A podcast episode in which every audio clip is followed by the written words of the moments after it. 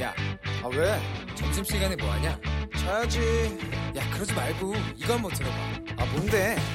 지금 당장 라디오를 켜봐 나른한 오후 깨울 시사 토크쇼 모두가 즐길 수 있고 함께하는 시간 유쾌하고도 신나는 시사 토크쇼 오태훈의 시사본부.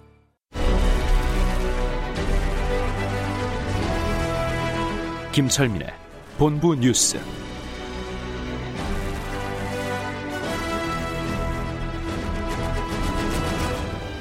네, KBS 제1라디오 오태훈의 시사본부 2부 첫 순서는 이 시각 가장 중요한 뉴스를 분석해드리는 시간입니다. 본부 뉴스, 뉴스의 핵심을 짚어주십니다.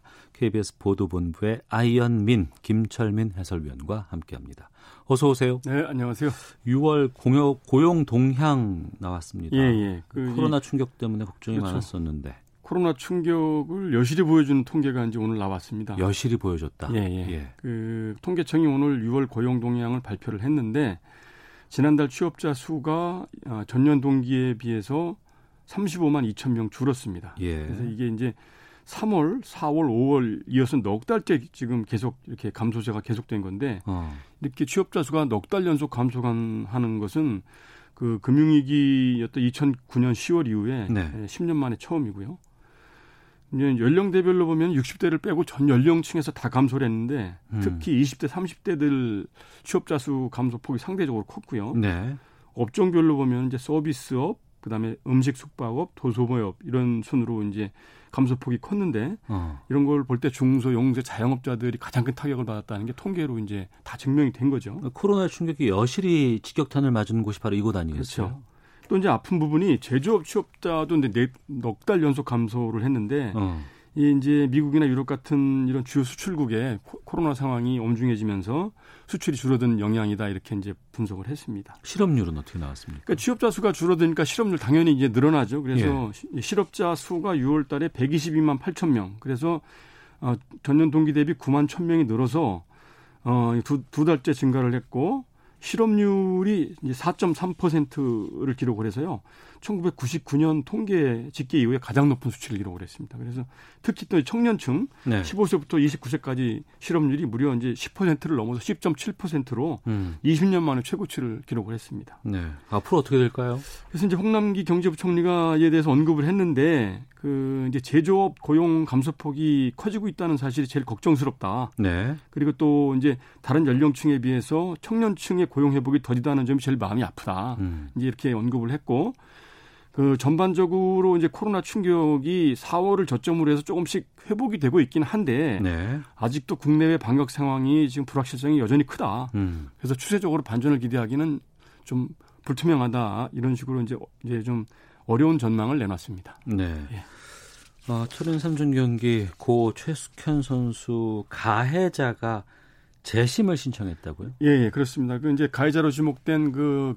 철인 3종 경기팀 감독 김모 감독, 그다음에 여자 주장 장모 선수, 그다음에 남자 선배 김모 선수 세 명에 대해서 이제 철인 3종 협회가 감독하고 여자 주장 선수는 영구 제명, 남자 선수는 10년 자격 정지 이렇게 이제 결정을 징계 처분을 내렸죠. 네. 그래서 그런데 이제 당시 그 이제 회의에서 그 선수도 이 가해자들이 다 출석을 해서 진술을 했는데 감독은 선수단 관리소를 부분만 인정을 하고 음. 뭐저 폭행이나 폭언 이런 부분에 대해서는 다 부인을 했었거든요. 네. 뭐이 선수들도 마찬가지고. 예.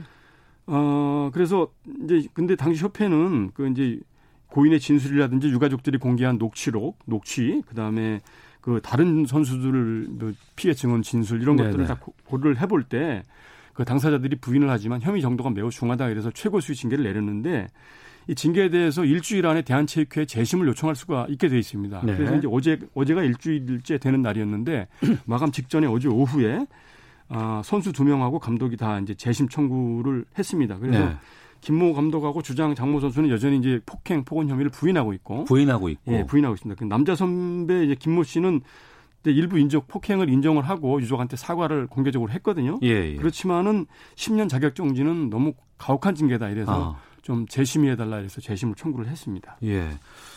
고 최숙현 선수가 극단적인 선택을 했기 때문에 유가족들 충격이 너무나 컸습니다. 그렇죠. 유가족들이 이제 재심 청구했던 소식을 듣고 예상을 했지만 감독이나 이 주장 선수가 전혀 반성하는 기미가 없어 보이는 게 화가 난다. 음. 어쨌든 뭐 차분하게 그 공정이 대한체육회 공정위의 재심 결과 기다려 보겠다. 어쨌든 네. 재심을 통해서 가해자들 잘못을 제대로 파악을 해주고 합당한 처벌을 내려줬으면 좋겠다 이렇게 이제 입장을 내놨고요. 음. 재심 그러면 결과가 곧 나오겠네요. 예, 예, 그 대한체육회는 이 사안이 엄중하기 때문에 이달 안에 공정위를 열어서 재심을 착수하겠다. 이제 공정위 그 위원들이 뭐 14명으로 구성이 되거든요. 뭐 네. 인권 관련 된 전문가, 체육계 인사, 법조인 이런 사람들 구성이 되는데 그래서 그 기존에 내려진 징계를 검토를 하고 이게 이제 예, 적정한지 아니면 또 감경을 해야 되는지 이런 이제 판단을 할 텐데 그 가해 혐의자 가운데 한 명인 그 남자 선수 있잖아요. 김모 선수. 이 선수가 이미 이제 폭행 혐의를 인정을 하고 네. 고인하고 유가족들한테 사죄를 했거든요. 예, 예. 그리고 또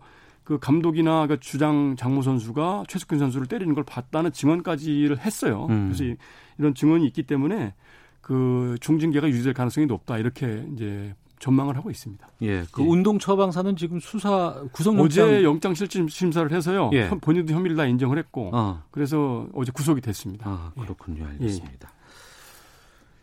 옥줄 없는 개로 행인이 부상을 당했고 이 때문에 견주에게 100% 책임이 있다는 법원 판결 나왔네요. 예, 예. 이게 이제 요새 뭐 이제 반려견들하고 산책하는 분들 많이 계셔서 이제 좀 유념해야 될 판결이 있어서 제가 가지고 왔는데요. 네. 그 목줄 없이 개를 이렇게 데리고 다니다가 행인이 다치면 그 과실이 도대체 누구한테 얼마나 있는 거냐 이런 게 항상 이제 다툼의 대상이 됐거든요. 근데 법원 판결이 개 주인한테 100% 과실이 있다 이렇게 이제 물론 1심 판결이긴 한데 네. 그 내용이 뭐냐면 대구지방법원에서 나온 판결인데 그 60대 여성 A 씨가 2018년에 그 갑자기 자신한테 달려오는 개를 피하다 넘어져가지고 네. 전치 8주에 상해를 입었습니다. 어. 근데 그런데 이제 개가 큰 개도 아니고 50cm 정도 되는 조금 이제 작은 소형견이었는데 예. 개 주인 이제 B 씨가 차를 이제 주차를 하고 음. 이제 문을 이렇게 열었는데 목줄을 안 하고 있던 거죠 차 안에서. 예, 차 안에서. 어. 그러니까 이제 문을 여니까 이제 투다닥 튀어나가서 사람한테 다, 달려든 건데 음. 놀래서 이제 그 A 씨가 뒤로 피하다가 넘어지는 거죠. 그 물지 않더라도 네. 갑자기 개가 낯선 개가 다가오면은 위축되죠. 그렇죠. 예. 그래서 이제 그, 그 피해자가 그 이 개 때문에 놀래서 넘어졌 고 다쳤다 이래갖고 이제 음. 그 위자료하고 치료비 명목으로 6,600만 원 손해배상 청구 소송을 제기를 했어요. 네. 근데 이제 개 주인 입장에서는 그 성인인 B 씨가 이게 피해자가 아주 작은 강아지였고 음. 실제로 뭐 그 물었거나 신체 접촉이 없었고 네. 그런데도 넘어진 건 과잉 반응이다. 아. 아 그래서 이게 그 피해자의 과실도 50% 정도는 있다고 봐야 된다 이렇게 주장을 했거든요. 네네. 근데 재판부가 이걸 인정하지 않고 음. 그 60대 여성이 야간에 이게 달려드는 개를 발견을 하면 이제 방어 행위를 적절히 하기가 어렵고 네. 뒷걸음치다가 넘어지는 거는 일반적인 현상이다. 음. 그래서 그 원그 그 피해자가 과실이나 손해가 이렇게 뭐 저 그 상당히 과장됐다고 보기는 어렵지만 네. 그 사고 이전에 일정 정도 질병이 있었던 점을 고려를 해서 음. 위자료 6,600만 원 청구한 것 가운데 순수한 치료비하고 위자료만 해서 네. 3,700만 원 배상하라 이렇게 판결을 내린 겁니다. 알겠습니다. 개 주인에게 100% 그렇죠. 손해배상 책임이 네. 있다는 판결이었고요. 산책할 때는 반드시 목줄, 입막에 예. 항상 유념하셔야 되겠습니다. 예. 코로나19 상황 짧게 좀 정리해 예, 주시죠. 코로나 오늘도 신규 확진자 39명 나왔고요. 해외 네. 유입이 28명, 국내 음. 발생이 11명. 해외 유입이 어 지금 20일째 두 자릿수고요. 네. 국내 발생은 좀 20일 만에 좀 10명대로 굉장히 많이 줄었는데 해외 유입이 계속 지금 두 자릿수를 유지하고 있어서 음. 방역 강화 조치를 계속 유지를 해야 될 것 같다는 그런 어, 지적이 나오고 있습니다. 알겠습니다. KBS 보도본부의 아이언민, 김철민 해설위원과 함께했습니다. 고맙습니다. 네, 고맙습니다. 안녕하세요. 라디오 청취율 조사 중입니다. 예, 안녕하세요. Iron Dragon 김웅수. 김웅수 씨, 12시 20분 오태훈의 시사본부 많이 들으시나요? 아주 아주 잘 듣고 있습니다. 굴리다가 97.3이 딱 잡힌 거예요. 근데 내용이 저하고 주파수가 맞았어요. 채널 고정. 오태훈의 시사본부 이번 청취율 얼마로 예상하십니까? 묻고 더블로가 본격 시사 토크쇼 오태훈의 시사본부. 네, 1시 10분 향하고 있습니다. 오태훈의 시사본부는 청취자 여러분들의 참여 기다리고 있습니다. 샵 9730으로 의견 보내주시면 생방송 도중에 소개를 해드리겠습니다. 짧은 문자 50원, 긴 문자 100원, 어플리케이션 콩은 무료로 이용하실 수 있습니다. 전문성과 현장성이 살아있는 고품격, high quality 범죄 수사 토크를 지향합니다. 매주 수요일 아는 경찰 시간인데요. 배상훈 전 서울경찰청 범죄심리 분석관 나오셨습니다. 어서 오십시오. 안녕하세요. 김은배 전 서울경찰청 국제범죄수사팀장 자리하셨습니다. 안녕하십니까? 안녕하십니까? 예. 어, 박원순 전 서울시장 의혹 좀 살펴보겠습니다. 고소인 측이 기자회견에서 어, 가장 힘주어 말한 부분이 바로 진상 규명이었습니다. 그러니까 고소를 했는데 그 피고소인이 사망을 하면 공소권 없음으로 수사가 종결된다고 하는데 이러면 안 된다. 진상 규명을 해서 실체적인 진실을 밝혀 주었으면 좋겠다라고 이야기를 했습니다. 먼저 고 박원순 서울시장은 성추행 혐의로 고소한 전직 비서가 이제 입장을 밝힌 거거든요. 비서직 수행 경위와 함께 비서로 일한 4년 동안 지속적으로 성추행을 입었다 이렇게 주장을 하고 있습니다. 두 분께서는 어떻게 보고 계신지 좀 여쭙겠습니다.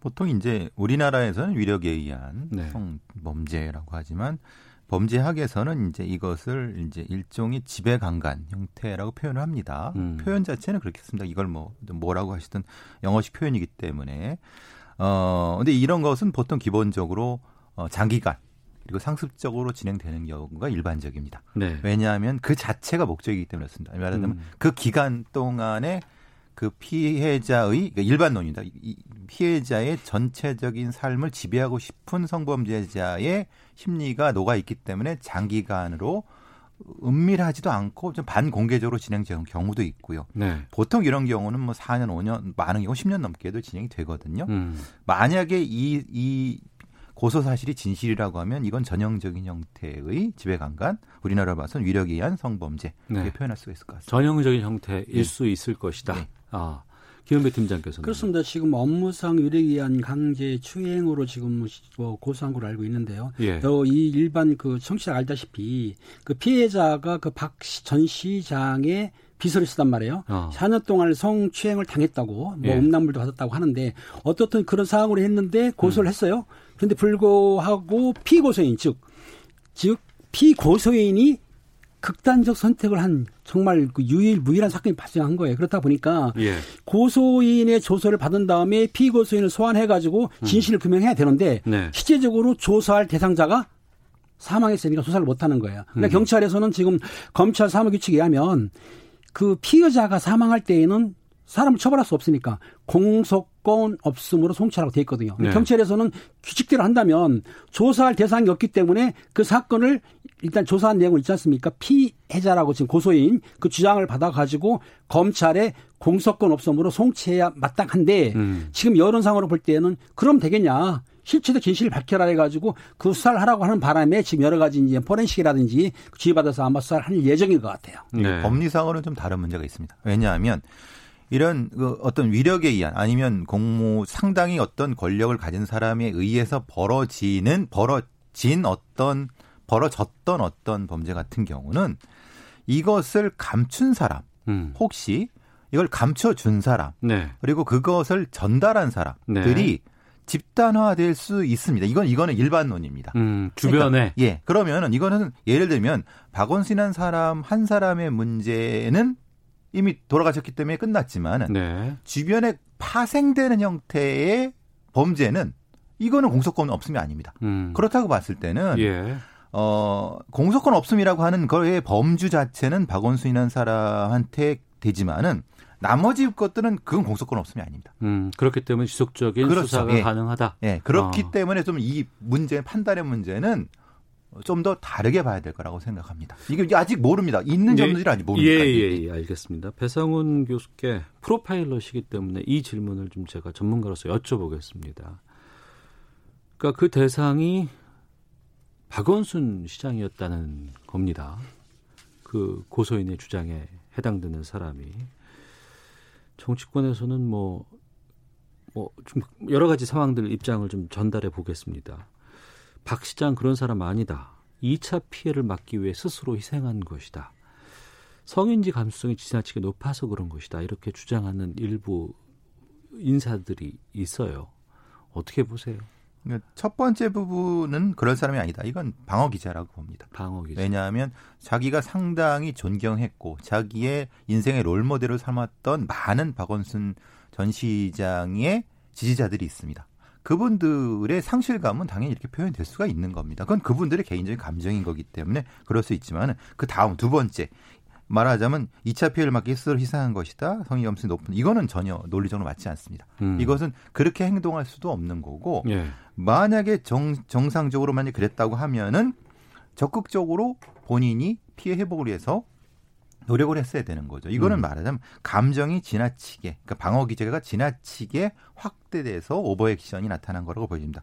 보통의 이런 그 권력에 의한 위력에 의한 성범죄의 주변 사람들한테 나타난 반응도 이것도 일반적입니다. 음. 우리가 뭐 아시는 것처럼 우리 안희정 전 지사의 사건을 보면서도 이게 두 사건이 같은 사건은 아닙니다만은 그때도 이런 비슷한 형태의 것이 나타나지 않았겠습니까? 네. 이건 과도한 방어 기제의 형태라고 좀 보여집니다. 음. 그 공소권 없음 처리 발표를 한 것에 대해서 또 분노하는 측면들도 분명히 있습니다. 그 부분에 대해서 좀 얘기를 해주세요. 김은배 팀장께서. 그렇습니다. 7월 8일 날 고소장을 접수해가지고 그날 그 오후 5시경부터 수사를 시작해서 피, 그러니까 고소인 측입니다. 그 9일 날 새벽 2시 반까지 조사를 했다는 거예요. 그러니까 예. 일단 그러면서 증거자를 제출을 했는데 그러면 그걸 검토한 다음에 보통 우리가 이제 고소사건은 2개월 내에 끝내거든요. 음. 그 며칠 후에 이제 피 피해자 진술을 받아야 되는 당일날 받았어요. 예, 예. 받고 나서 다시 그 고소인 조사를 받은 다음에 피고소인을 소환해야 되는데 음. 실제적으로 피고소인이 사망을 했지 않습니까? 네. 소환할 수가 없기 때문에 검찰 아까 말한 사무규칙에 의해서 요거를 불구소 아니 뭐 불기소를 해야 되거든요. 그러면 조사할 여유가 없다고 보는 거예요. 실익이 네. 없다고 보는 어. 겁니다. 예. 그런데 지금 알다시피 그 변호사를 통해서 고소한 내용이 뭐냐면 음. 강제추행권도 있고 네. 성폭력 범죄 그 특별법법 있지 않습니까? 그걸 했던 거예요. 거기에 보면 10조에는 강제추행이지만 13조에는 통신 매체를 통한 음란물 전송도 있다는 거예요. 그러니까 요걸 조사를 해야 되는데 실제적으로 피해자가 진술한 내용은 있지만 아 고소인이 피고소인을 수사 못했기 수사할 수가 없기 때문에 음. 경찰에서 고심 끝에 법률에 따라서 또 규칙에 따라서 아 어차피 피고 수인 수사 수 없고 죄를 물을 수 없다 하다 보면 수사 사항을 쓰고 쓰거든요. 그런 다음에 검찰에 송치를 합니다. 네. 단 불기소, 어. 공소권 없음으로. 그러면 음. 검찰에서도 기소를 못하니까 재판에 안 가니까 실체적 진실 갈기가 쉽지가 않다. 네. 그런 상황이 생기는 거죠. 어. 근데 저는 좀 아쉬운 점은 그겁니다. 예. 경찰이 상당히 이런 사건들에 대해서 많이 다뤄봤을 텐데 음. 이것이 사인이 사인에 대한 어떤 성범죄의 고소권이 아니죠. 네, 예. 어 말하자면 뭐 대권에 가장 가까운 수 있는 어떤 사람이 거고 사회적으로 파장이 엄청 클 수 있다고 하면은 이것은 사인이 사인에 대한 부분이 아니라고 본다면 좀 너무 빠르게 공소권 없음이라고 이런 걸 얘기를 했다. 빨랐다. 빨랐다. 왜냐하면 제가 아까 말씀드린 것처럼 주변에 많은 여러 가지의 파생되는 범죄가 있을 수 있다는 겁니다. 어. 지금 그래서 문제가 되지 않습니까? 서울시가 감췄느니, 뭐 감췄니, 뭐 공무상 비밀 누설 했느니 이게 막 나타나는 것은 그리고 그 부분에 대한 판단을 좀 미흡하게 한 거 아니냐. 음. 결국은 그 이걸 왜 이렇게 경찰이 이걸 다 뒤집어 써야 되느냐. 네. 조금 더 시간 여유를 갖고 개인에 대해서 공순이 없지만은 음. 다른 범죄에 대해서는 추후 수사를 하겠다 정도로 했으면은 그냥 쉽게 좀 자연스럽게 넘어갈 수 있는 거를 네. 그래서 좀 이거는 좀 발표하는 타이밍이라든가 음. 아니면은 어떤 그 부분은 좀 놓친 것이 아닌가 좀 아쉬움은 분명히 존재합니다. 네. 특히나 이제 2차 가해에 대한 우려들이 상당히 많이 지금 등장을 하고 있습니다. 또 이 2차 가해 관련해서 추가 공소장까지 지금 제출됐다고 하는데 맞습니까? 그렇습니다. 맞고 그러니까 피해자가 2차 피해를 본다고 그래가지고 예. 지금 이제 피해자라고 하지만 실질적으로는 고소인이죠. 예. 고소인이 이제 인터넷이라든지 여러 SNS에서 신분 노출 위험도 있고 어. 또 비방도 하고 예. 또 그리고 그 지나치게 그 범죄 내용 그러니까 피해 내용에 대해서 상세하게 묘사를 한다는 거예요. 음. 유튜브라든지 인터넷에서 이런 거로기 때문에 피해자 본인이 그 고소인 본인이 아마 피해를 본다. 이런 것 때문에 아마 그렇게 비방이나 허위 가짜 뉴스 이런 걸 하는 사람 대해서 처벌해달라고 고소장을 제출한 걸로 알고 있어요. 네. 조금 더 심합니다. 지금 심해요? 나오는 지금 김현 팀장님이 말씀은 아직 조금 앞 그러니까 아주 그냥 그 불편하셔서 그러니까 그런데 조심스럽게 말씀하셨지만 예, 말씀하신 건 사실 그거보다 상황은 더 심하다. 훨씬 더 심하죠. 뭐 전혀 그그 당사자가 아닌 사람의 사진이 올라오기도 하고 네. 오히려 그 사람이 이제 고소인이 어. 이런 걸 뭘 유발한 것처럼 얘기를 하는 사람도 있고 뭐 예, 예. 엄청나게 이 지금 인터넷상에서는 하기 때문에 이건 절대 해서는 안 되는 겁니다. 좀 시간을 두고 차분히 수사 결과를 기다려도 되는데 어. 이것을 이렇게 2차 가해를 하게 되면 예. 그 뒷감당은 어떻게 하려고 이렇게 하는지 이거는 적절한 방식이 아닙니다. 그러니까 차분히 조사 결과를 기다리면 될까요? 그렇게 지금 상황에서는 검찰에서 지금 지금 내린 게 뭐냐면 예. 그 박원순 시장이 사망했을 때 그 휴대폰이 하나 있었던 것 같아요. 아이폰이라 그래요. 예, 예. 그러면은 피 고소인이 진술한 내용도 있지만 음. 실제적으로 그 피 고소인이 통화를 했다든지 여러 가지 문제 그 안에 그 들어있던 뭐 사진이라든지 글자를 그 포렌식으로 되살릴 수는 있거든요. 네, 그러니까 네. 그걸 아마 포렌식으로 하기 때문에 그 데이터를 복구되면은 어느 정도의 그 자세한 내용은 나오지 않을까 싶기도 합니다. 근데 그 어, 박원순 시장의 그 핸드폰은 뭐 지워졌거나 뭐 이런 건 없었을 거 아니에요. 그 당시 바로 그때 발견됐겠. 아 개인이 지워질 수도 있다. 근데 지울 수도 있지만 어차피 복구는 될수 어, 있거든요. 예, 예. 복구해서 해보면은 어.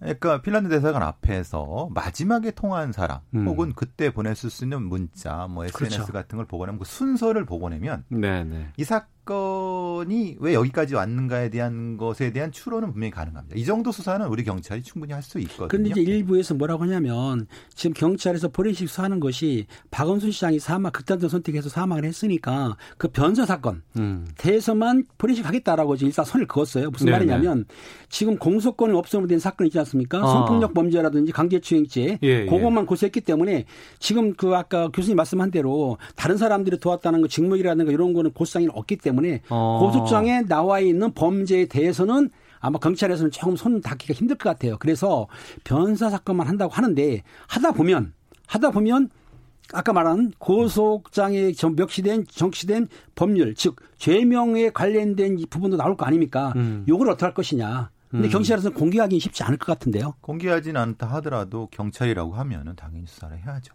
음. 왜냐하면 당연히 드러난 사실인데 드러난 불법, 불법 사실을 안 한다는 건 더 이상하죠. 그건, 음. 안, 그건 경찰이 해서는 안 될 행동이죠. 그러니까 앞서 일부에서 전문가께서 말씀하시는 건 어, 또 다른 문제가 있을 수 있기 때문에 그런 증거들, 자료들을 확보한다고 해도 직접적인 공개가 불편하고 해서는 안 될 수도 있지만 하지만 거기에 대한 경찰의 입장은 제대로 발표가 되고 진실을 좀 드러냈으면 좋겠다라는 의견을 주셨거든요. 예, 어떻게 보세요? 당연히 전 그렇게 해야 된다고 봅니다. 어. 지금 이것은 개인의 문제가 아니거든요. 예. 박원순이라고 하는 거대한 정치인 그리고 그와 관련돼 있는 여러 가지 음. 권력 주변의 이 얘기가 보면 이게 만약에 그렇게 안 되면 얼마나 말이 많아지고 사회 여론이 부동하겠습니까? 네. 분명 히 이것은 경찰의 어, 또 어떤 어떤 여러 가지 발표가 필요할 거라고 봅니다. 음.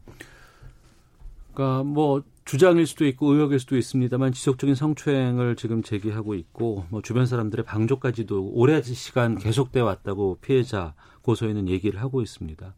이런 상황에 앞서서도 전형적인 상황이라고 배 교수께서는 얘기를 하셨는데 두 분 모두 이런 상황들 경찰 수사 과정에서 많이 접해 보셨을 것 같은데 어떤 상황과 어떤 심정이었을까 좀 걱정되기도 해요. 제가 생각에 피해자 입장에서 지금 4년 전에 아마 그 서장실 발령이 나가지고 하면서 그런 자기가 원하지 않은 성추행을 당했을 경우에 그 상사라든가 아니면 관리 젠더 그런 데에 아마 상담을 했다고 그래요. 했는데 그 상담 받은 사람들이 즉각 조치하는 게 아니고 참으라는 쪽으로 얘기를 하고 음. 또 부서 발령도 이동도 안 해주고 시장을 가까이 모시게 되면 그 정도야라고 이렇게 쉽게 생각을 뭐냐면 피해자 당사자의 마음을 이해해주거나 그렇게 해준 게 아니고 그거를 좀 무마하려는 정황이 있다고 한다면 그렇다고 하면 직무유기라든지 직권남이 가면 한 거죠. 그러니까 피해자는 그 뭐 변호사 말에 의하면 혼자서 시베리아 벌판에 서 있는 기분이 들었다 할 정도로 외롭고 누가 도와주는 사람도 없고 아마 참 상당히 참담하고 외로운 심정이 있을 것 같은데 그래도 나중에 어떻든 도움을 받아가지고 고소를 했지 않습니까? 그 당시에는 아마 도와줄 사람도 없고 혼자서 굉장히 괴롭도 하기도 하고 또 혼자서 고통스러웠을 겁니다 아마. 피해자의 심리가 이제 공황 상태까지 갈 가능성이 높습니다. 공황 상태. 네, 왜냐하면 자기가 아무리 말해도 안 믿어주니까 어. 자기가 거짓말쟁이가 되는 이상한 그 심리적 상태를 경험하게 됩니다. 예. 그러니까 내가 진실을 말했는데 아무도 그걸 믿어주지 않으니까 내가 거짓말쟁이인가? 라고 하는 일종의 일종 뭐 흔히 말하는 속된 속된 말로 멘붕 상태가 올수 음. 있는 가는 거죠. 예. 아마도 이 정도 시간이 흘렀다고 하면은 음. 피해자의 어떤 상태는 그 정도 상태였을 가능성이 높습니다. 예.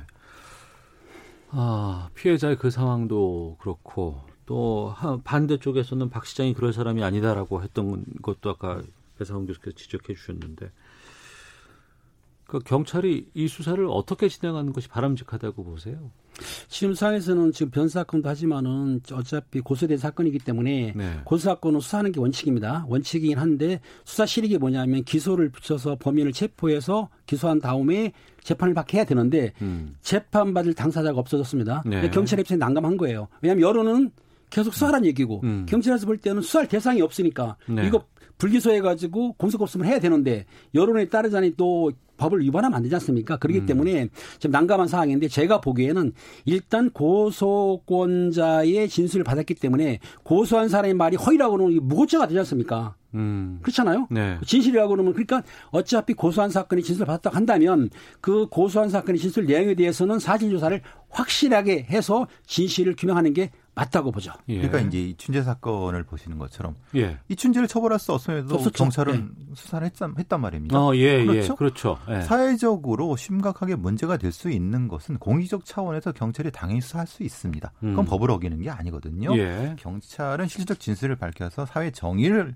밝히는 기관이기 때문에 음. 처벌은 처벌 여부는 검찰이 판단하면 되는 거죠. 네. 그러니까 거기까지는 경찰이 충분히 하고 거기에 대한 나중에 어떤 결과에 대한 발표나 이런 부분들은 추후에 생각하되 충실한 형태의 진실을 밝히는 것은 당연히 해야 될 것이라고 봅니다. 신임 경찰청장 관련해서 인사청문회라든가 뭐 이런 부분에서도 여기에 대한 지적들이 계속 나올 거예요, 이제 앞으로. 거의 뭐 이번 인사청문회는 지금 이것만 가지고도 하루를 다 보내겠죠. 김창룡 어. 이제 그렇죠. 예, 가장 중요한 사건이기 때문에 이 사건에 대해서 경찰 신임 경찰청장의 그 의견이라든지 앞으로 수사 방향을 당연히 물을 거니까 어. 거기에 답변을 확실히 해야 될 것 같아요. 예. 오늘 오전에 서울시청원의 입장도 있었습니다만 그 외부 전문가를 주축으로 하는 어, 조사단 꾸려서 하겠다고 하고 지금 뭐 여성 문제 관련된 기관이라든가 시민단체 쪽에서는 국가인권위원회도 음. 나서라고 얘기를 하고 있고 두 분 말씀처럼 지금 그 경찰 차원의 어 뭐 섬세한 조사들 또 수사들 또 계속 진행될 것이고 조금 애매한 게 있습니다. 어떤 게요? 왜냐하면 경 그러니까 서울시에서 이거를 지금 상황으로 봤을 땐 뭔가 눈치를 챘다는 건 본인들이 인정하는 것 같아요. 언론 보도에 의하면은. 근데 그것이 그러니까 적시된 건지 네. 아니면 뭔가 어 약간 좀 움직임이 이상해서 보고를 한 건지 음. 그 이상은 모르겠어요. 네, 왜냐하면 네. 여기 서울시 젠더 특보라는 사람이 뭔가 이제 시장한테 아침에 보고했다는 얘기까지는 언론에 나오는데 음. 어떻게 눈치를 챈다는 거죠? 이게 말하자면 이게 뭐 사찰은 아니겠지만. 아, 교수님 네. 그거는 그 임특 젠더 특보는 임특보니 임특보가 음. 그 8일 날 그러니까 고소는 8일 날 오후 4시 반경에 서울청에 민원실에 제출하고 네. 조서를 오후 5시부터 받았는데 고소장을 넣기 전에 3시경에 3시경에 임특보가 서울시 외부로부터 무슨 연락을 받았던 것 같아요. 음. 그런 다음에 저 뭐야 박 시장한테 뭐라고 했냐면 시장이 뭐 실수하신 거 있습니까?라고 물었다는 거예요. 네. 근데 그 당시에는 그 박 전 시장이 뭐라고 했냐면 별일 없는 것처럼 음. 무슨 일 있냐 모르는 것처럼 대답했다는 얘기입니다. 그게 오후 3시경이니까 고소장을 접수하기 전이기 때문에 그렇다 한다면은 고소장을 접수하기 전에 변호사라든지 피해자 측이 흘러나왔다고 보는 거죠. 왜? 경찰은 4시 반에 접수를 했으니까 그 내용을 미리 흘러나오려면 4시 반 이후가 되는 거죠. 알겠습니다. 네. 그 부분은 저희가 네. 헤드라인 뉴스 듣고 기상청 아, 네. 교통정보까지 확인하고 와서 두 분과 다시 한번 좀 이, 이 피소 사실을 누가 어떻게 알려줬는지 어디에서 나왔는지에 대한 여러 가지 의혹들 지금 계속 제기되고 있는데 그 부분 짚어보도록 하겠습니다. 정부가 해외 유입 확진 환자 증가에 대비해 방역 강화 대상 국가를 기존 4개국에 더해 2개국을 추가 지정하기로 했습니다.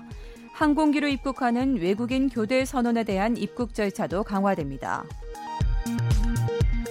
민주당은 공수처법 시행일에 맞춰 공수처가 출범하지 못한 데 대해 협조를 거부한 미래통합당에 책임이 있다고 주장했습니다. 일각에서는 야당 교섭단체인 통합당이 반대하면 공수처 출범이 불가능하도록 한 현행 공수처법 개정 가능성도 거론됐습니다. 통합당은 선출직이 자기 책임으로 사직한 경우 후보를 공천하지 않는다는 민주당의 당원 당규를 들어 내년 서울시장과 부산시장 보궐선거 무공천을 압박했습니다. 더불어민주당 이낙연 의원이 고 박원순 전 서울시장의 성추행 의혹 등과 관련 피해 고소인과 국민 여러분께 머리 숙여 사과드린다고 밝혔습니다. 지금까지 헤드라인 뉴스 정원다였습니다. 이어서 기상청의 송소진 씨 연결합니다. 미세먼지와 날씨 정보입니다. 비에 미세먼지가 모두 씻겨 내려가면서 공기가 무척 깨끗한 상태입니다. 오늘 전국의 미세먼지 농도는 종일 좋음 단계를 유지하겠습니다. 지금 서울 등 중북부 지방은 구름 사이로 파란 하늘이 드러나 있지만 강원 영동과 충청 이남 지방은 흐린 가운데 일부 지역에 약한 비가 오락가락하거나 빗방울이 떨어지고 있습니다. 경상도와 제주도의 비는 오후까지, 전라도는 밤까지 비가 조금 더 이어질 전망입니다. 오늘 낮 기온은 서울 28도, 대전, 광주 24도, 대구 23도 등으로 중북부 지방은 30도 가까이 올라 덥겠고요. 이렇게 기온이 오르면서 충북 동부와 강원 영서 남부에는 대기가 점차 불안정해져 소나기가 오는 곳이 있겠습니다. 현재 서울의 기온은 25.7도입니다. 미세먼지와 날씨 정보였습니다. 이어서 이 시각 교통 상황을 KBS 교통정보센터 임초희 씨가 전해드립니다. 네, 이 시각 교통정보입니다. 고속도로에 작업 구간이 많습니다. 서울 양양고속도로 양양 쪽 서양양 부근에서 작업을 시작했는데요. 2km 구간 정체되고 있습니다. 서울 외곽고속도로는 판교에서 일산 방향이고요. 시흥 요금소부터 작업을 하고 있는 시흥 쪽으로 2km 구간 정체입니다. 광주 원주고속도로는 광주 방면 서원주 나들목에서 지정 2터널 쪽으로 하자 보수 공사 때문에 제속도 못 내고 있습니다.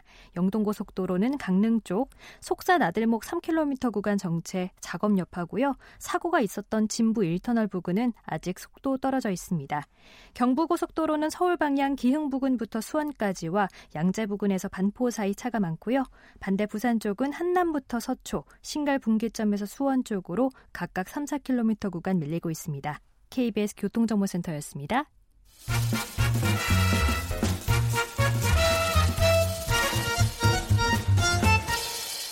오태훈의 시사 본부.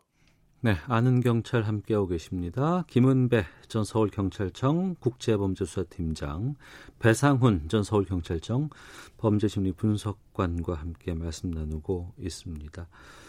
아, 박 시장 관련해서 지금 여러 가지 의견들 보내주고 계시는데요. 다들 뭐 불편하죠. 무겁습니다. 신경철님은 오늘 서울시의 발표 실망입니다. 그동안 피해자가 주변에 도움을 요청했다고 하는데 서울시에게서는 어떻게 피해 사실을 알았고 그동안 어떻게 대처했는지 파악해서 밝혔어야 합니다. 그런 구체적인 언급 없이 수사권도 없는 민관합동조사단에게 떠넘기는 것으로 보입니다. 5237님은 잘못했다면 사과하고 벌을 받았으면 될 것입니다. 사퇴하고 사과하는 것이 그렇게 어려운 일이었을까요? 8599님 사건의 진실을 밝히는 것이 중요합니다. 그렇지만 일방의 진술만으로 실체적 진실을 밝힐 수 있을까요? 라는 다양한 시각의 의견들을 보내주고 계십니다. 아, 이 부분 다시 앞서서 잠깐 좀 짚어봤는데 좀 말씀 나누겠습니다. 그러니까 박 시장이 극단적인 선택을 하기 전에 그러니까 성추행 혐의로 피소된 그러니까 고소된 사실을 알았다는 거죠. 근데 이걸 어떻게 알았느냐? 누가 알려줬느냐? 어디에서 알려줬느냐? 이게 지금 또 파장을 일으키고 있어요. 예, 지금 박 시장이 알았다고 추정하는 것 뿐이죠. 왜냐하면 유서 내용에 그런 내용이 전혀 없습니다. 아, 예. 그런데 4시 반, 7월 8일 4시 반에 경찰이 접수됐기 때문에 다시 수사 중에 경찰 담당자가 있습니다. 그러면은 위에 개 과장 보고를 하고 아마 생활안전부장까지 보고를 했을 거예요. 그 상황을 보게 되면은 중요 사안이기 때문에 서울청장도 보고됐으면 서울청장이 경찰청에 보고를 하거든요. 네. 경찰청에서는 또 이게 지금 서울시장급이기 때문에 서울시장급이다라는 그, 게 있군요. 장관, 무슨 말이냐면 장차관이라든지 국회의원이라든지 어. 지방단체장이 있게 되면 보고를 하거든요. 사실은. 네네. 근데 그 내용이 피고소인 아닙니까? 음. 그렇기 때문에 청와대에 보고를 했다. 이 내용은 맞는 것 같아요. 그러니까 7시경에 아마 경찰청이 보고를 했고 9시경에 청와대 8시나 9시에 청와대에서는 알았다고 보는 거예요. 그런데 네. 경찰에서 뭐라고 하냐면 라인에 따라서 보고를 했지만은 그거를 개별로 누설한 적은 없다라고 음. 있거든요. 그런데 네. 시장실에도 경찰관이 파견 나가 있고 행안부에도 한 네 명 정도가 파견당한 걸 알고 있어요. 근데 파견 경찰한테 개인적으로 알려줬는지 않는지는 모르겠죠. 아무튼 음. 설하다 보면 경찰에서는 정식적 공식 노트를 올렸고 공식적으로 알려준 적 없다. 하지만 청와대나 경찰이나 어느 단체든지 비공식 라인이 있지 않습니까? 그러니까 음. 비공식 라인을 통해서 틀림없이 시장실로 건너가지 않았나. 라고 지금 보는 거죠. 그러니까 예전에는 권위주의 정권이라든가 아니면은 과거 정권에서 네. 그렇게 이제 그런 정보를 많이 흘려준 기억이 있기 때문에 그런 의심을 야당 쪽이라는 많이 하는 부분인 거고 실제는 모릅니다. 근데 음, 그렇죠. 분명한 것은 인적으로 뭔가 접점이 있을 수 있다는 것은 합리적 의심이기 때문에 그런 거고 네. 한 축이 있습니다. 그게 한 축이에요. 정보가 나갈 수 있는 다른 축은 이제 그거죠.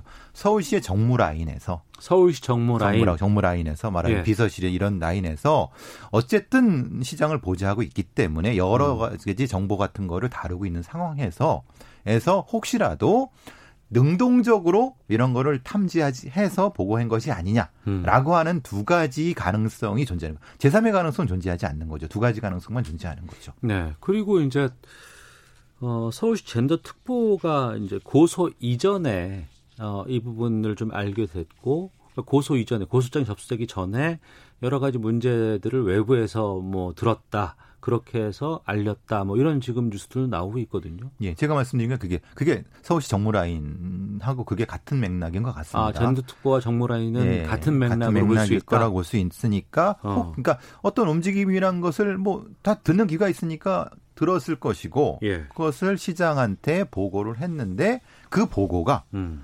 지금 이 고소인에 대한 건지 음. 아니면 건너 들어온 어떤 소문에 대한 건지가 확실하지 않습니다. 그걸 발표하지도 않고 있는 거니까 네. 그 부분이 명확히 해야지만이 음. 책임이 이쪽에 있는지 저쪽에 있는지가 확실해질 것 같습니다. 그러니까 임특보 같은 경우에는 지금 그 오후 3시경에 보고했을 때 성 관련 문제라고까지 몰랐다는 얘기입니다. 문제는 있는데 어떤 문제인지 몰랐다고 지금 아, 말하고 박 있어요. 박시장 관련해서 뭐 다른 여러 곳에서 문제가 있다더라라는 것만 알았지 이게 이 성추행 문제라든가 관련 문제인지는 몰랐다고 본인 진술하고 있기 때문에 예. 지금 제가 알기로는 청와대 보고된 게 9시, 8시라 그러면 8시 밤에 밤에 아마 그 박 시장이 뭐 회식도 했던 것 같아요. 그런 상황인데 그럼 밤 9시 넘어가지고 새벽 지나서 아침 10시 44분에 9일 날 등산복 입고 나갔단 말이에요. 그때는 내용을 다 알았다는 얘기죠. 그러니까 음. 제가 보기에는 오후 3시경에는 확실히 몰랐지만 5시 이후에 조사하면서 중간에 보고했을 때 그 내용을 알고 수습이 안 될 수도 있으니까 밤새 고민하시다가 아침 새벽 아니 10시 44분경에 나가면서 마음을 정했던 거죠. 극단적 선택하기 위해서. 그걸 누가 누가 흘렸냐 이 말이. 그 중간 사이에 어떤 흘림이 어떤 연락이 왔다거나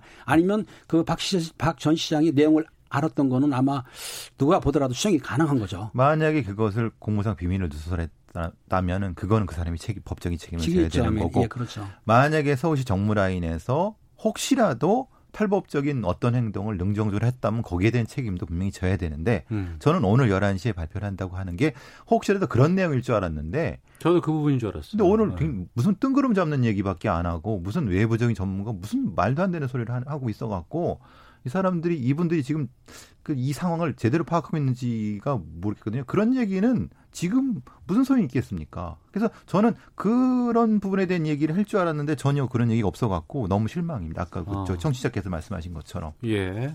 그 부분에 대해서는 이제 발표 이후에 이제 기자들과의 질의응답에서도 나왔었는데 뭐 구체적인 건 다시 자기들이 좀 더 살펴보고 알려주겠다라고 서울시 쪽에서는 뭐 답을 하더라고요. 어, 그러면 이건 경찰 수사 과정에서 이것도 밝혀질 수 있습니까? 지금 몇가지도 가요 지금? 지금 저 그러니까 비밀 누설 말하는 거잖아요. 네, 네. 이 관계에서 경찰에서는 아마 그거를 포렌식을 하겠다 보면 연락한 사람, 즉 박전 시장하고 통화한 사람이 나올 거 아닙니까? 아 박 전 시장의 핸드폰에 그 증거가 있을 수 있다. 있을 가능성도 있기 때문에 예. 그걸 조사하게 되면 밝힐 수 있고 제가 보기에는 실제적으로 범죄 사실 내용 자체를 알아서 알아야 되기 때문에 어. 담당 조사한 사람이 제일 잘할 거 아닙니까? 그럼 그 내용을 보고했기 때문에 일단 경찰에서는 범죄 사실을 파악을 했고 청와대에도 아웃라인은 보고를 했을 거예요. 그렇기 때문에 제가 생각하기에는 박원순 시장이 몇 년 동안 지금 시장을 했습니까? 9년 했나요? 예, 예. 그렇기 때문에 인적도 네트워크가 있을 거란 말입니다. 그렇기 때문에 알아보려고 맘만 먹으면 사실 비공식으로 알아볼 수는 있을 거예요. 음. 그렇기 때문에 그 내용을 알고 나서 이제 극단 선택을 했는데 경찰에서는 포렌식도 하고 여러 가지 수사를 해가지고 비밀 누설한 사람을 찾아낼 거라고 저는 믿고 있죠. 오늘 오전에 저 비서실장이 네. 소환됐다고 하니까 네. 거기서도 비슷한 형태의 어, 그러니까 그 대, 이게 대책 회의를 한 건지 아니면 그냥 단순 보고를 한 건지 그 내용을 확인해 보면은 어디서 나갔는지 그리고 당시 무슨 얘기를 했는지를 얘기를 해 보면은 말씀하신 게 나올 수가 있겠죠. 음. 서울시장이었고 삼선을 하신 분입니다. 인권운동가, 시민활동가, 뭐 여러 가지 많은 일들을 하신 분이고 하지만 또 이 마지막에 극단적인 선택과 관련된 연관성에 대해서도 어, 또 여러 가지 분노들이 좀 있는 것도 있습니다. 이 성추행 사실에 대한 철저한 조사 필요할 것 같고 또 이걸 뭐 혹시라도 과정에서 묵살한 사람들이 있는지 또 이 피해 사실 유출에 대한 여러 가지 측면들 이 부분까지 살펴봐야 되는데 글쎄요 뭐 그 분노도 있고 뭐 논란도 있고 또 애도도 있는 상황에서 앞서 두 분께서 말씀해 주셨던 차분하게 조사 결과를 지켜보는 것 그게 상당히 좀 중요할 것 같네요. 맞죠? 그렇습니다. 예. 어. 지금은 어, 어떤 분노 아니면은 어떤 형태의 다른 사람에 대한 공격보다는 예. 차분하게 기다려 보시는 것이 적절할 거라고 보여집니다. 알겠습니다. 아는 경찰이었습니다. 배상훈 전 서울경찰청 범죄심리분석관, 김은배 전 서울경찰청 국제범죄수사팀장 두 분과 함께했습니다. 두 분 말씀 고맙습니다. 감사합니다. 감사합니다. 오태훈의 시사본부는 여러분의 소중한 의견을 기다립니다. 짧은 문자 50원, 긴 문자 100원의 정보 이용료가 되는 샵 9730, 우물정 9730번으로 문자 보내주십시오. KBS 라디오 앱 콩은 무료입니다. KBS 라디오 오태훈의 시사본부. 지금 여러분은 대한민국 라디오 유일의 점심 시사 프로그램을 듣고 계십니다. 어제 문재인 대통령이 직접 발표를 했습니다. 2025년까지 총 160조 원 투자해서 일자리 190만 개를 만드는 등의 구상을 담은 한국판 뉴딜 종합계획 발표를 했습니다. 오, 160조 원. 또 2025년이면 차기로까지 이어지는 상황이고 규모도 큰 것 같고. 근데 좀 구체적으로 이걸 뭐가 어떻게 돼야 된다는 건지 10개 뭐 여러 가지를 발표를 했는데 좀 잘 쏙 안 들어와요. 좀 어려워요. 살펴보겠습니다. 어떤 내용 담고 있는지 어, 시사의 진행자 김성환의 뉴스 소다 시사평론가 김성환 씨와 함께합니다. 어서 오세요. 네 안녕하세요. 네 한국판 뉴딜입니다. 네. 이 시점에 왜 뉴딜이에요? 뉴딜은 우리 카드 게임에서 나온 용어인데요. 네. 음. 아 뉴딜이 카드 게임 용어예요? 네네. 어. 쉽게 말씀드려서 카드를 바꿔서 새로 친다는 의미입니다. 그러니까 판을 바꾼다는 얘기예요. 아, 판 바꿨다. 예, 네. 예, 예. 이거 카드라고 하니까 잘안 와닿으시는 것 같은데 고스톱 어. 이렇게 치시다가 예, 예. 어, 그 화투를 바꿔서 다시 친다는 얘기예요. 카드는 안 와닿는데 왜 고스톱을 얘기를 하세요? 전 그건 와닿는 사람인가요? 아니, 충분히 이해했습니다. 그러니까. 네. 고맙습니다. 예, 예, 이걸 예. 이제 경제로 갖고 오면요. 예. 뭐 카드를 바꾼다는 얘기니까 음. 카드라고 하는 게 일종의 게임의 룰이라고 볼 수 있고요. 네. 게임, 게임의 룰 자체를 바꾼다. 음. 경제 패러다임을 바꾼다 이런 의미를 담고 있다고 생각하시면 될 것 같아요. 경제 패러다임을 바꾼다는 건 우리가 수출 주도 성장을 주로 했었고 네. 제조업 중심의 성장을 주로 해 왔었는데 이건 제가 어렸을 때도 계속 배웠던 거예요. 네. 근데 그 큰 판을 바꾼다고요. 네, 맞습니다. 어. 근데 우리 한국 경제를 흔히 얘기할 때, 예. 뭐 어제 문재인 대통령도 국민 보고 대회에서 사용한 표현이 있는데요. 음. 추격형 경제라고 하는 표현을 많이 썼어요. 네. 그러니까 쉽게 말씀드리면 일본에서 일본이 우리보다는 경제 성장을 빨리 했으니까요. 20년 앞섰다 했다가 뭐 10년까지 쫓아왔대더라. 예전에 그런 얘기 많이 했었죠. 일본에 네. 대해서. 일본이 먼저 전자제품 만들면 우리 네. 뒤따라가면서 그 제품 예, 예. 모방해서 만들고 어. 일본이 반도체 먼저 시작했잖아요. 예. 그 우리가 갖고 와서 반도체 산업으로 키워내기도 음. 하고 이렇게 하면서 일본을 따라가는 경제였거든요. 네. 뭐 굳이 일본 아니더라도 미국이나 유럽 국가들을 추격하는 형태의 경제 구조를 갖고 있었어요. 음. 그런데 그거를 선도형 경제로 바꾸겠다 이런 얘기입니다. 네. 어, 뭐 말씀드렸던 것처럼 추격하다 보니까 우리가 어느 순간 추격을 당하는 처지가 돼버렸어요. 중국한테. 어. 그러니까 선진국을 따라가지는 못했고 예, 예. 뒤에 쫓아오면서 추격을 당해야 되는 상황이 오니까 샌드위치처럼 중간에 끼었거든요. 근데 작년에 우리가 여러 가지 수출 규제 같은 것도 다루다 보니까 네. 우리가 좀 뒤쳐져 있다고 생각했는데 요즘 들어서는 일본 뭐 그래 뭐뭐 괜찮아 뭐 이렇게 생각하는 경우도 많이 생겼잖아요. 의식이 많이 바뀌기도 했잖아요. 네. 그리고 어. 실제로 구매력 을 가지고 따졌을 때는요, 우리나라 국민소득하고 일본의 국민소득하고 별 차이가 없어요. 네. 그러니까 그럴 정도로 음. 일본을 많이 따라잡은 건 사실이지만 네. 그렇더라도 우리나라 경제 구조 자체가 바뀐 건 아니라는 거예요. 그러네요. 예. 를 들면은 어, 선진국과 개도국 사이에서 샌드위치가 된 것도 음, 그것뿐만 아니라 대기업의 무분별한 과잉 중복 투자는 계속돼 왔었고요. 음, 대기업 중심의 이것도 좀 문제가 있었죠 네. 우리가. 문어발식 확장 경영. 네. 아니 뭐 제철하는 기업이 뭐하러 백화점을 합니까? 이게 말이 안 되잖아요. 그런 일들을 사실 버젓이 해왔던 것도 사실이고요. 구조조정 시기를 지금 놓친 상황입니다. 아. 과잉 중복 투자를 아직 해소하고 있지 못하는 상황이에요. 네. 그 중소기업은 대기업의 2차, 3차 하청으로 전락해 있잖아요. 음. 경쟁력을 잃어갔고요. 거죠. 예. 제조업 경쟁력이 떨어지니까 일자리는 일자리는 줄어들고 국가 성장 동력도 줄어드는 이런 현상에 지금 직면해 있다는 겁니다. 어. 근데 이런 경제 구조 자체를 우리가 뭔가를 주도할 수 있는 산업으로 이렇게 팍 한번 턴해보자, 바꿔보자 이런 이제 취지가 담겨 있다고 볼 수 있는 거죠. 말씀하신 걸 들어보니까 과거에 뭐 대기업들이 뭐 방만한 경영해가지고 네. 뭐 망한다더라. 그런데 오, 이 기업 망하면 안 된다. 일자리가 어떻게 할 거냐라고 해서 막 세금 뭐 투자해주고 막 이런 경우 있었잖아요. 한국 대기업은 망하지를 않잖아요. 세금 때문에.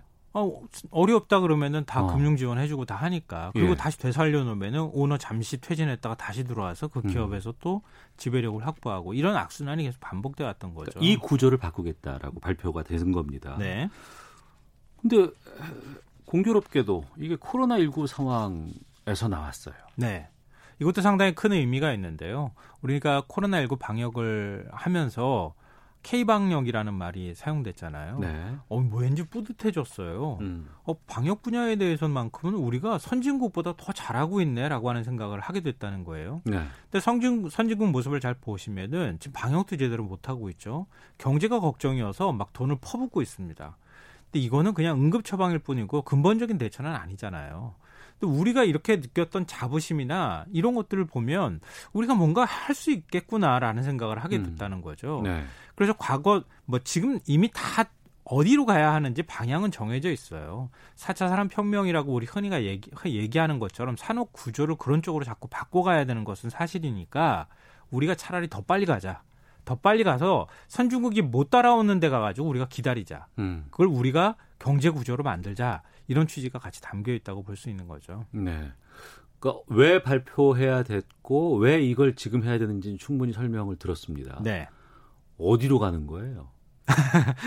디지털 뉴딜, 그린 뉴딜, 휴먼 뉴딜 이렇게 세 가지 분야라고 생각하시면 그러니까 돼요. 디지털이면 뭐 5G 뭐 이런 쪽 같고. 네, 다 그런 분야하고 갖고 그린이면 환경인데. 네. 그리고 또 하나 뭐요? 아, 휴먼 뉴딜. 이거는 공식적으로 사용한 용어는 아닌데요. 어. 사람 중심이다. 설명해 주세요. 음.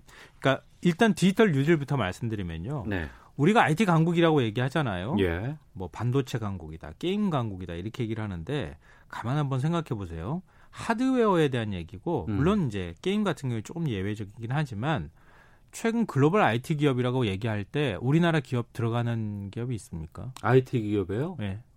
삼성 뭐 빼놓고요. 하드웨어 분야 빼놓고. 뭐 구글, 뭐 아마존, 뭐 이런 다 뭐뭐 뭐 테슬라, 뭐 이런 거 페이스북, 뭐 다 여러 가지가 있지만 네. 우리 기업은 없네요. 없어요. 어. 인공지능, 빅데이터, 사물인터넷, 4차 산업혁명이라는 게 이런 겁니다. 이렇게 다 알고는 있지만 예. 우리 기업이 주도한다고 하는 얘기는 못 들어보셨을 K방역에서 바로 그런 자료들을 쓰고 있는데 네, 정작 그렇죠. 기업적으로는 못하고 있군요. 산업화가 안 되는 거예요. 어. 그러기 위해서는 굉장히 많은 기반 인프라가 구축이 되어야 하는 거죠. 예. 그런 기반 산업 인프라를 구축하는데 투자하겠다 이런 음. 얘기입니다. 4차 산업혁명 말할 때, 어, 이게 무슨 얘기야? 이렇게 음. 헷갈리시는 분들이 굉장히 많은데, 네. 예를 들어서 냉장고와 세탁기가 대화하는 시대다 이렇게 생각하시면 돼요. 말을 해요? 냉장고하고 세탁기가 대화를 한다. 어. 냉장고가 어, 일기예보 파악해가지고 세탁기한테 예. 어, 오늘 좀 빨리 뽀송뽀송하게 말려줘야겠네. 그럼 음. 세탁기가 그렇게 해주는 거예요. 네. 쉽게 얘기하면은 그런 대화가 가능하려면은 음, 그게 다는 아니고 아 그게 네, 다는 그렇죠. 아니고 설명해 주기 뭐 자율주행 네. 자동차도 마찬가지입니다. 예. 자동차가 자율주행을 하기 위해서는요 엄청나게 많은 신호를 받아들이고 스스로 제어하고 통제할 수 있는 기능이 있어야 합니다. 예. 그러기 위해서는요 빅데이터라든가 음. 인공지능이 반드시 따라갈 수밖에 없다는 거예요. 네. 사물 인터넷이라는 게 그렇게 전자 기기 간, 기기 간 서로 소통한다는 얘기거든요. 그러면은 빅데이터나 인공지능에 대한 인프라를 만들어야 되지 않겠습니까? 그게 바로 디지털 뉴딜이라고 생각하시면 되는 거예요. 음. 빅데이터 플랫폼을 한 사, 30개까지 확대를 하고 네. 공공 데이터, 공공 데이터를 개방해 줘야지 데이터를 활용할 수가 있게 되거든요. 어. 그래서 14만 2천 개를 개방을 하겠다. AI 학습용 데이터 1,300종을 구축하겠다. 근데 그만큼 속도가 좀 따라가줘야 되잖아요. 음. 어, 많은 데이터가 오고 가기 위해서는 네. 5G망을 조기에 구축하겠다.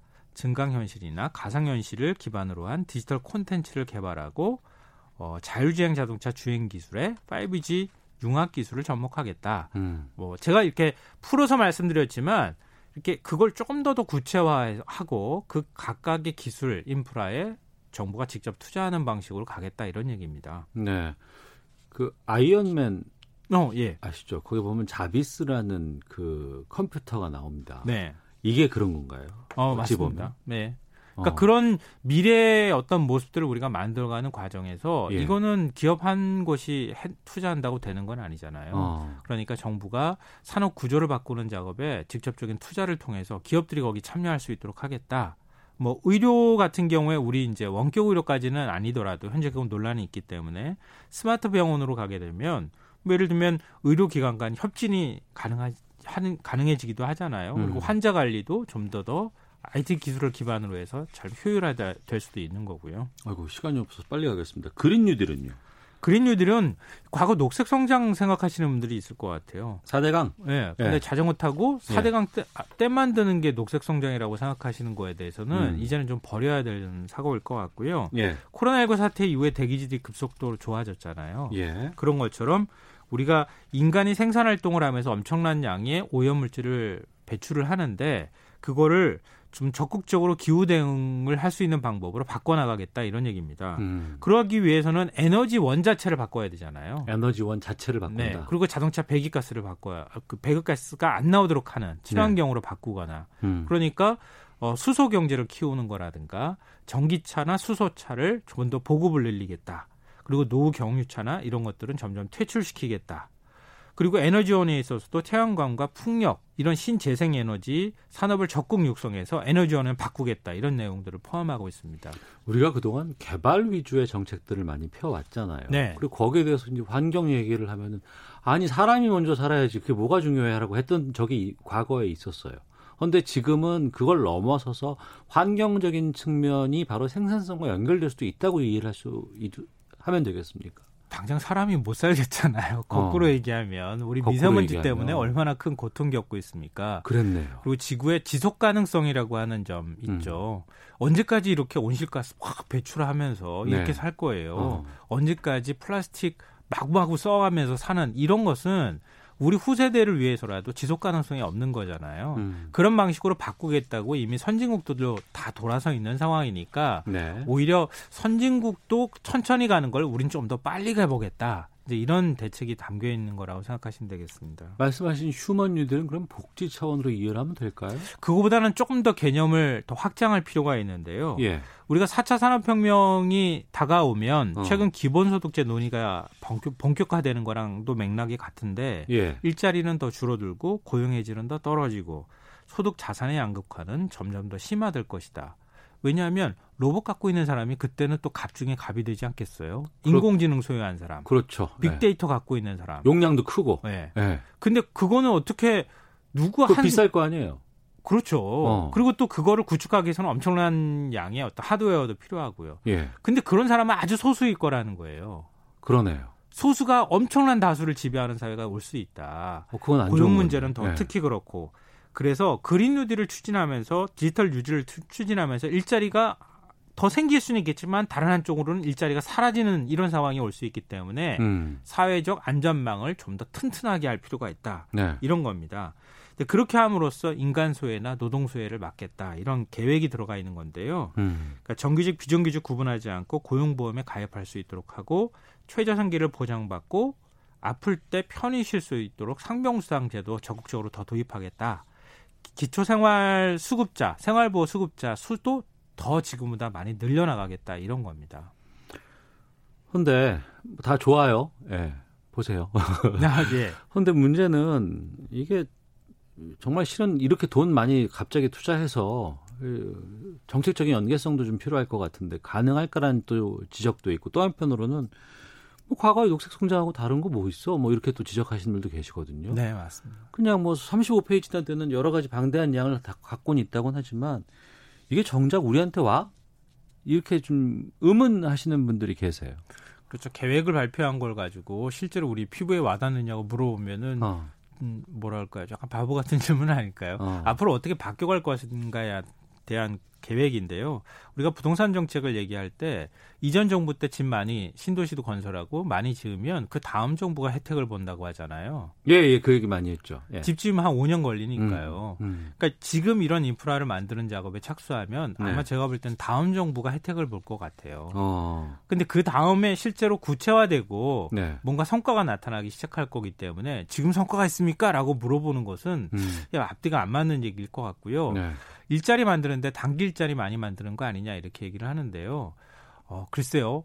지금 정부가 목표치 제시하는 것만큼 일자리 만들어질 수 있을지는 잘 모르겠습니다. 음. 근데 우리가 가야 할 길이 일단 저 방향이라고 하면 뭔가 적극적으로 투자해서 기다려주는 그런 모습도 필요하지 않을까 생각합니다. 어디 잘 가나 보자라고 하는 것보다 함께 갈 수 있도록 여러 가지 아, 것들을 그렇죠. 점검하고 또 어, 확인도 하고 또 그런 노력들이 필요해야 제대로 가는 길을 네, 갈수 있지 않겠습니까? 또 그게 우리 미래이기도 하고요. 자, 시사평론가 김성환 씨와 함께했습니다. 고맙습니다. 네, 고맙습니다. 오태훈의 시사분 마치겠습니다. 내일 뵙겠습니다. 안녕히 계십시오.